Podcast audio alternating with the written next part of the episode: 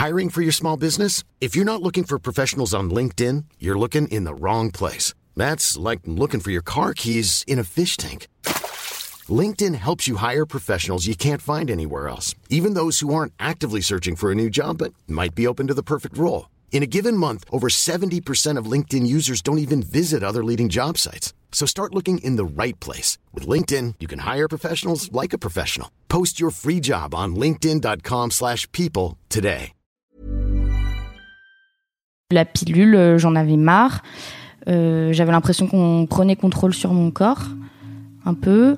Euh, ouais, d'être sous hormones en fait, ça me dérangeait énormément. J'avais vraiment l'impression qu'il y avait une, main qui venait comme ça sur moi et qui me, qui me faisait faire des trucs que je voulais pas faire. Bienvenue dans Ma contraception et moi. Je suis Esther, journaliste chez Mademoiselle. Dans ce podcast, je pose et tente de répondre à toutes les questions qui me tracassent sur la meilleure manière de ne pas enfanter. On commence tout de suite ce premier épisode avec un sujet brûlant, la pilule.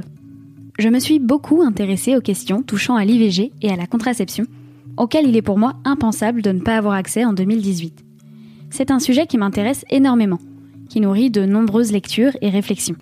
En constatant que ma mère, la dernière de sa fratrie, était née un tout petit peu avant que la pilule ne devienne accessible, j'ai même engagé la discussion avec mes grands-parents et leur discours laisse relativement peu de place à l'interprétation. La pilule a véritablement changé la donne à l'époque. Pour celles qui ont commencé à la prendre, la pilule était une belle révolution. Mais en parallèle, j'ai pu constater ces dernières années que dans mon entourage, de plus en plus de femmes souhaitaient arrêter la pilule, à cause des hormones qu'elle contient. Entre son statut d'icône de la libération des femmes et les attaques régulières dont elle est l'objet aujourd'hui, pas facile de s'y retrouver. Le petit comprimé agite bien des passions.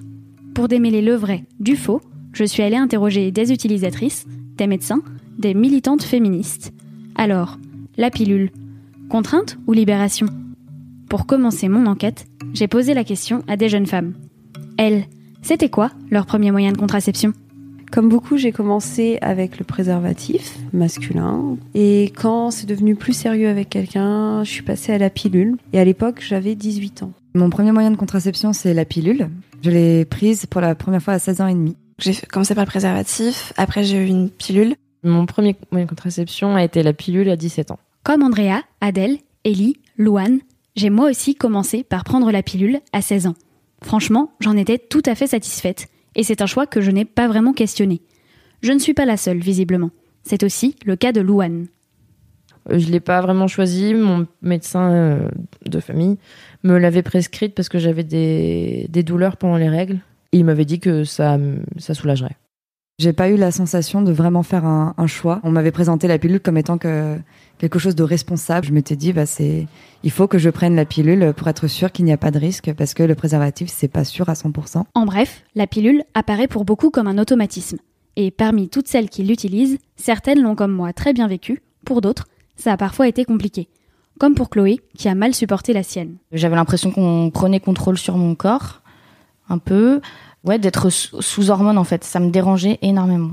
J'avais vraiment l'impression qu'il y avait une, main qui venait comme ça sur moi et qui, qui me faisait faire des trucs que je voulais pas faire. Chloé n'est pas la seule à avoir une perception négative de la pilule. Nous ne sommes pas toutes à égalité face à ce petit comprimé. Mais avant de revenir sur les effets secondaires, un autre point a retenu mon attention. Il semble que pour beaucoup, nous avons commencé à utiliser la pilule sans même comprendre comment elle agissait sur notre corps. Adèle m'explique qu'elle l'a prise sans encombre pendant 5 ans, mis à part un ou deux oublis, mais qu'au départ, certains détails lui avaient échappé. Moi, je pensais que la pilule, il fallait la prendre euh, toujours, euh, fallait, fallait la reprendre le premier jour de ses règles, alors que non, il faut la reprendre 7 jours euh, après, enfin 7 jours après l'arrêt de la plaquette. Et que du coup bah du coup plusieurs fois en fait j'ai pris euh, je n'ai eu que quatre jours d'arrêt parce que j'ai eu mes règles en plein milieu. Je disais ah bah du coup il faut que je recommence à, à prendre euh, la pilule sur la période d'arrêt les règles que tu avais sous pilule tu étais consciente que c'était pas des règles tout à fait naturelles? Non ça je le savais pas du tout et c'est le, ça aussi, c'est quelque chose qu'on m'a pas dit. C'était exactement ce que ça faisait la pilule. Euh, moi, je voulais juste un moyen de contraception. Voilà, je voulais, je voulais juste pouvoir faire l'amour sans risque. Et euh, du coup, c'était un peu la, pilule magique, quoi. C'est-à-dire, tu la prends et il n'y a pas de problème. Comme Adèle n'était pas la seule à tenir ce discours, Comme moi-même, je n'étais peut-être pas au point sur l'action précise des hormones, je suis allée poser mes questions à des médecins. Je me suis adressée à deux personnes.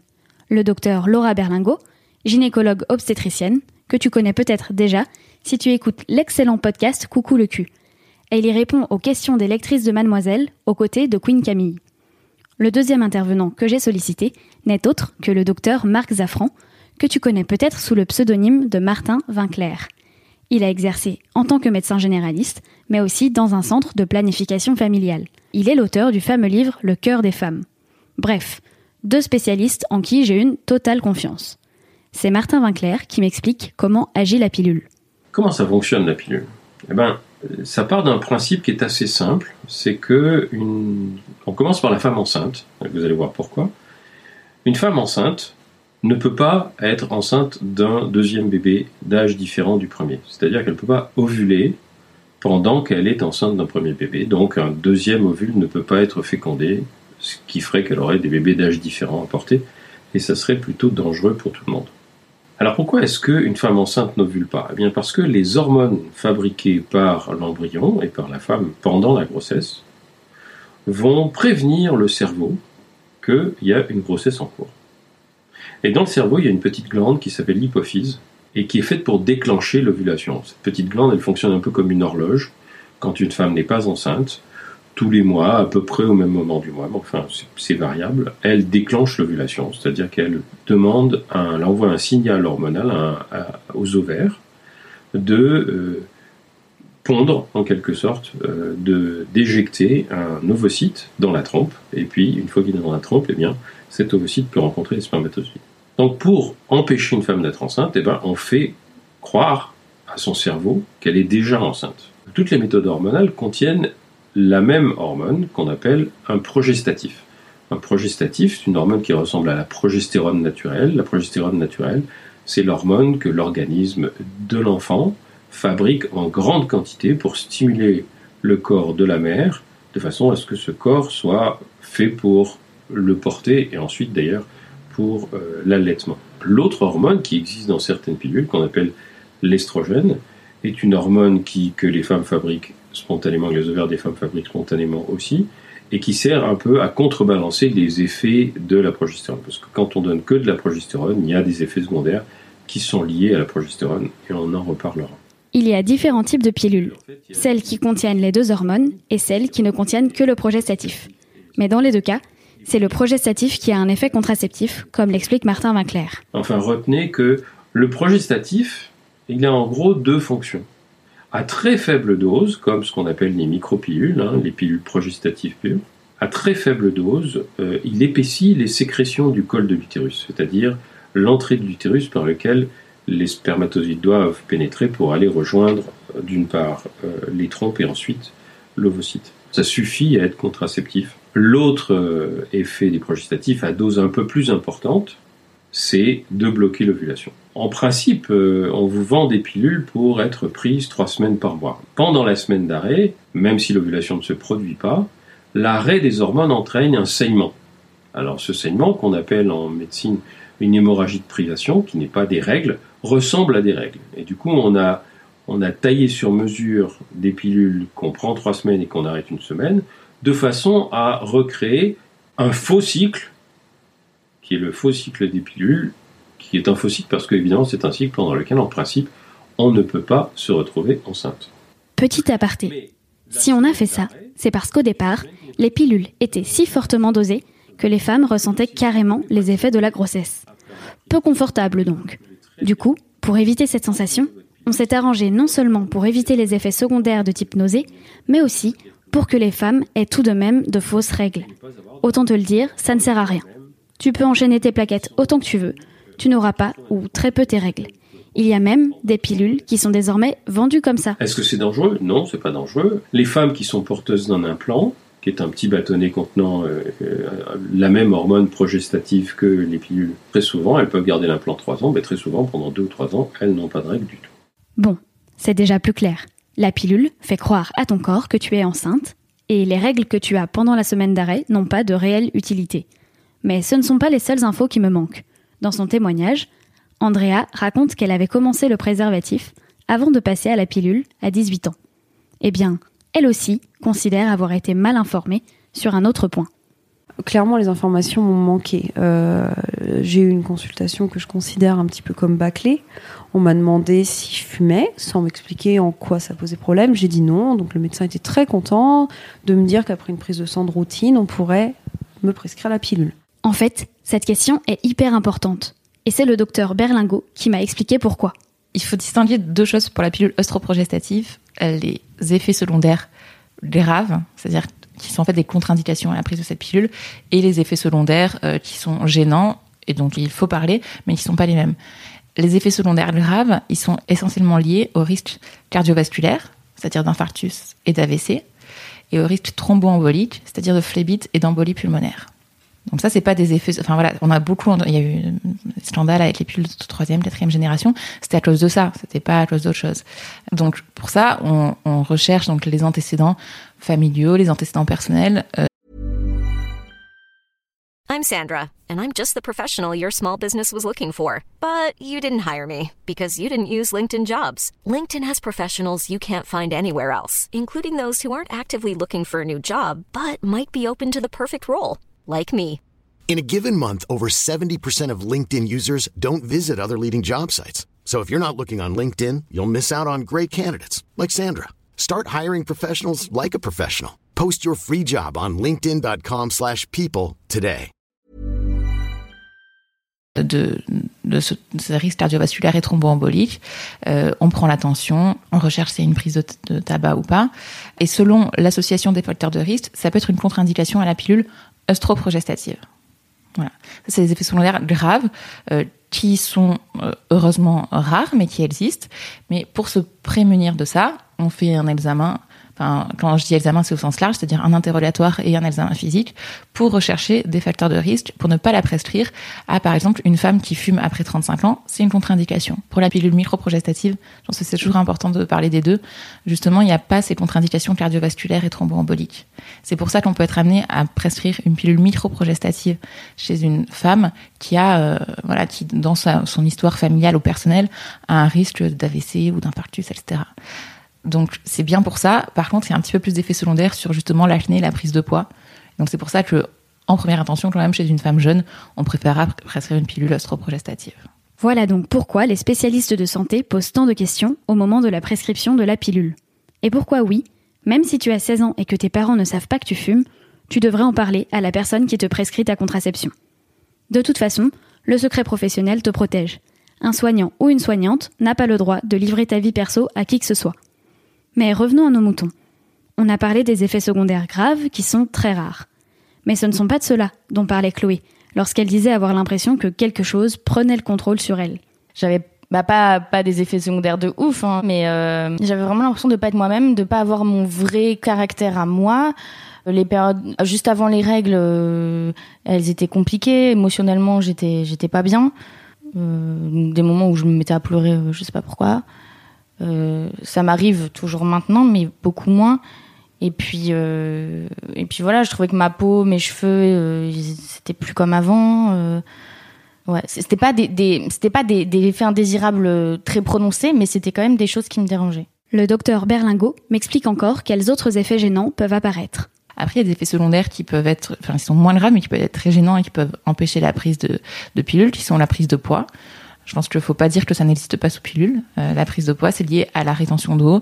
Des femmes qui, voilà, qui, qui décrivent très bien euh, une rétention d'eau, des seins euh, qui prennent enfin, des, des, seins beaucoup plus tendus, beaucoup plus volumineux, euh, des jambes lourdes. Voilà, ça existe et ça peut être vraiment gênant. Donc ça peut être une, une clause d'arrêt ou de changement de contraception. La diminution de la libido, ça existe aussi. Ça n'a jamais été prouvé, mais le fait est qu'il y a des femmes qui décrivent ça sous pilule. Moi, j'ai envie de le, croire les femmes, tout simplement. Donc euh, voilà, de la même façon, ça peut exister. Et ça, de manière générale, pour beaucoup de médicaments, il peut y avoir aussi des troubles digestifs, type nausée, diarrhée, etc. C'est rare que ça persiste sous pilule. De manière générale, on dit aux femmes qu'on prescrit une pilule d'essayer trois mois et au bout de trois mois de voir voilà qu'est-ce qui se passe. Le corps a quand même besoin de s'habituer à un nouveau un nouvel état euh, hormonal et donc il peut y avoir des effets secondaires transito transitoires, mais si ça persiste, il faut penser à changer de contraception. Mais on peut aussi prendre la pilule sans ressentir aucun de ces effets secondaires. Tout à fait. Ouais, bien sûr, on peut. T'as raison de le souligner, c'est important. Si je me suis permis cette remarque, c'est parce que je n'ai moi-même pas ressenti d'effet secondaire avec ma pilule. Sans doute parce que j'ai eu la chance d'hériter d'une pilule correctement dosée pour mon corps du premier coup. Changer le dosage, c'est justement une solution sur laquelle le docteur Berlingot a insisté. Il y a beaucoup, beaucoup de pilules sur le marché. Donc il ne faut pas hésiter, je pense, si le problème si on n'a pas de problème à prendre un médicament tous les jours et qu'on n'a pas de problème avec l'idée de, prendre des hormones, euh, mais que par exemple on a les seins un peu tendus ou on a un peu plus acné ou euh, on a les jambes lourdes, je pense qu'il faut pas hésiter à en prendre, euh, en essayer une autre, à retourner voir un médecin ou une sage-femme ou un gynéco pour faire le point et voir quels sont les types de signes. En fait, il y a des signes de, par exemple, les seins tendus, ça peut être un signe de trop d'oestrogène. Donc, il suffit de prendre une pilule moins dosée en oestrogène pour euh, pouvoir faire passer cet effet secondaire. Donc dans tous les cas, voilà, si pour les effets secondaires euh, voilà, mineurs mais qui existent, il ne faut pas hésiter à changer de type de pilule.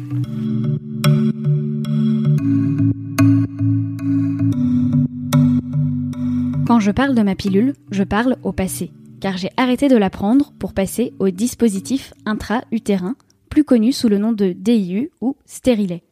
Pendant 4 ans, cette pilule m'avait parfaitement convenu. Mais est arrivé un moment où j'ai commencé à l'oublier, de plus en plus souvent. C'était tellement régulier que soit je stressais, soit j'utilisais des préservatifs. Adèle, qui racontait au départ que la pilule lui avait été prescrite comme une évidence, qu'elle la voyait un peu comme un comprimé magique, en a eu une expérience similaire. La pilule a très, très bien fonctionné avec moi. Ça a très bien marché. J'ai pas eu d'accident. En fait, je l'ai sur les dernières, sur la dernière année où je l'ai prise, où euh, du coup j'avais, j'étais plus en couple et où du coup je la prenais euh, plus du tout sérieusement. Je me souviens que c'était vraiment une contrainte. Contrainte. Le mot est lâché pour qualifier la pilule. Mais si l'on reprend en perspective le contexte historique de la démocratisation de la pilule, le verdict me semble sévère.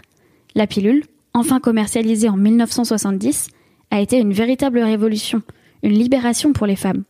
Pourquoi un tel écart d'appréciation entre les femmes de la génération de ma grand-mère et celle de ma propre génération? J'ai eu envie d'en discuter avec Véronique Seyé, coprésidente actuelle du planning familial, où elle milite depuis 40 ans. La pilule, bah, ça représentait pour les femmes à la fois euh, une grande libération, parce que c'est vrai que jusque-là, euh, eh bien, les couples se débrouillaient. Alors, il existait des moyens de contraception puisque les, les couples avaient, enfin, souhaité euh, pouvoir euh, choisir le nombre d'enfants et le moment où ils avaient des enfants, mais ils se débrouillaient avec système D. Donc, c'était préservatif, retrait. C'était souvent une affaire de couple qui euh, s'organisaient pour pouvoir avoir les enfants qu'ils souhaitaient avoir. Mais on a vu arriver au planning beaucoup de femmes qui souhaitaient vraiment euh, avoir une contraception qu'elles pouvaient maîtriser parce qu'elles vivaient pour certaines avec vraiment la peur d'être enceinte. Beaucoup utilisaient le retrait. En fait, le retrait était... Et c'est pour ça que je dis que c'était important parce que c'était une méthode, euh, j'ai envie de dire, de couple, hein, où le mari, quand on disait sauter en marche, donc c'était l'utilisation du retrait le préservatif qu'on arrivait à se procurer euh, de façon plus ou moins licite. Et puis, euh, au niveau du planning, on a commencé aussi à travailler sur, euh, par exemple, des gels contraceptifs, hein, l'alpagel qui était fabriqué de façon illégale. Donc ça, c'était quelque chose d'important. Est-ce que vous diriez que la pilule pour les femmes, c'est une affaire de contrainte ou de liberté? Je pense que la contraception, toute contraception pour les femmes comme pour les hommes, se trouve toujours entre contrainte et liberté. C'est-à-dire que c'est une grande liberté de pouvoir choisir à quel moment on veut des enfants, si on veut des enfants, et de pouvoir s'organiser en conséquence. Alors effectivement, chaque méthode de contraception présente des avantages et des inconvénients. Ce qui est important aujourd'hui, c'est que toutes les personnes soient bien informées des avantages et des inconvénients de chaque méthode de contraception. C'est à chacun, chacune, de choisir la méthode qui lui convient le mieux en fonction effectivement des risques liés euh, au niveau médical, mais aussi en fonction de son utilisation. Hein. Je voulais juste revenir un petit peu en arrière sur, comme euh, vous me disiez, la pilule euh, entre contrainte et liberté. Il y a deux choses qui me paraissent importantes de signaler. Quand on évoquait ah, la contraception avant la légalisation de la contraception en France, je disais que c'était une affaire qui était souvent gérée par les couples eux-mêmes, c'est-à-dire que on se débrouillait, mais c'était souvent euh, une affaire de couple de pouvoir choisir euh, euh, effectivement l'espacement des naissances et de, de trouver des méthodes en conséquence. À partir du moment où on a vu arriver la pilule sur le marché, c'est beaucoup devenu l'affaire des femmes et la contraception a été très médicalisée. Donc on est passé en gros d'une contraception de couple à une contraception dont la responsabilité reposait sur la femme. En fait, très vite, c'est devenu euh, une responsabilité portée par les femmes d'assurer la contraception au sein du couple. Alors effectivement, ça a représenté une libération et c'est pour ça que je dis que c'était entre contrainte et liberté. C'était une grande liberté, c'était ne plus vivre avec euh, la peur d'une d'une grossesse imprévue. Donc on pouvait choisir effectivement cette méthode, mais c'est du coup devenu aussi euh, j'ai envie de dire, l'affaire des femmes de porter la responsabilité contraceptive. Et c'est peut-être ça aussi qui est en jeu aujourd'hui.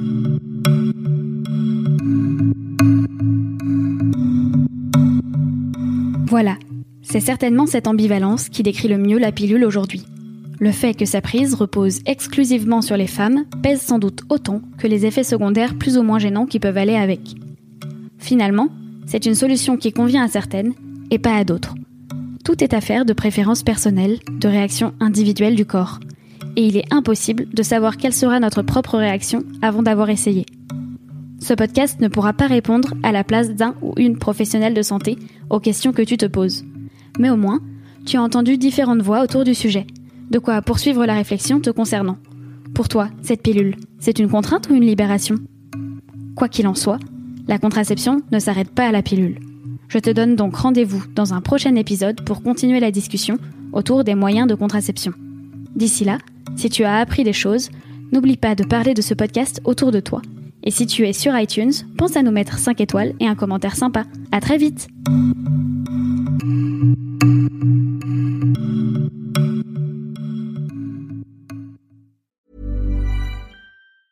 Hey, it's Danny Pellegrino from Everything Iconic. Ready to upgrade your style game without blowing your budget? Check out Quince. They've got all the good stuff shirts and polos, activewear, and fine leather goods all at 50 to 80% less than other high-end brands. And the best part?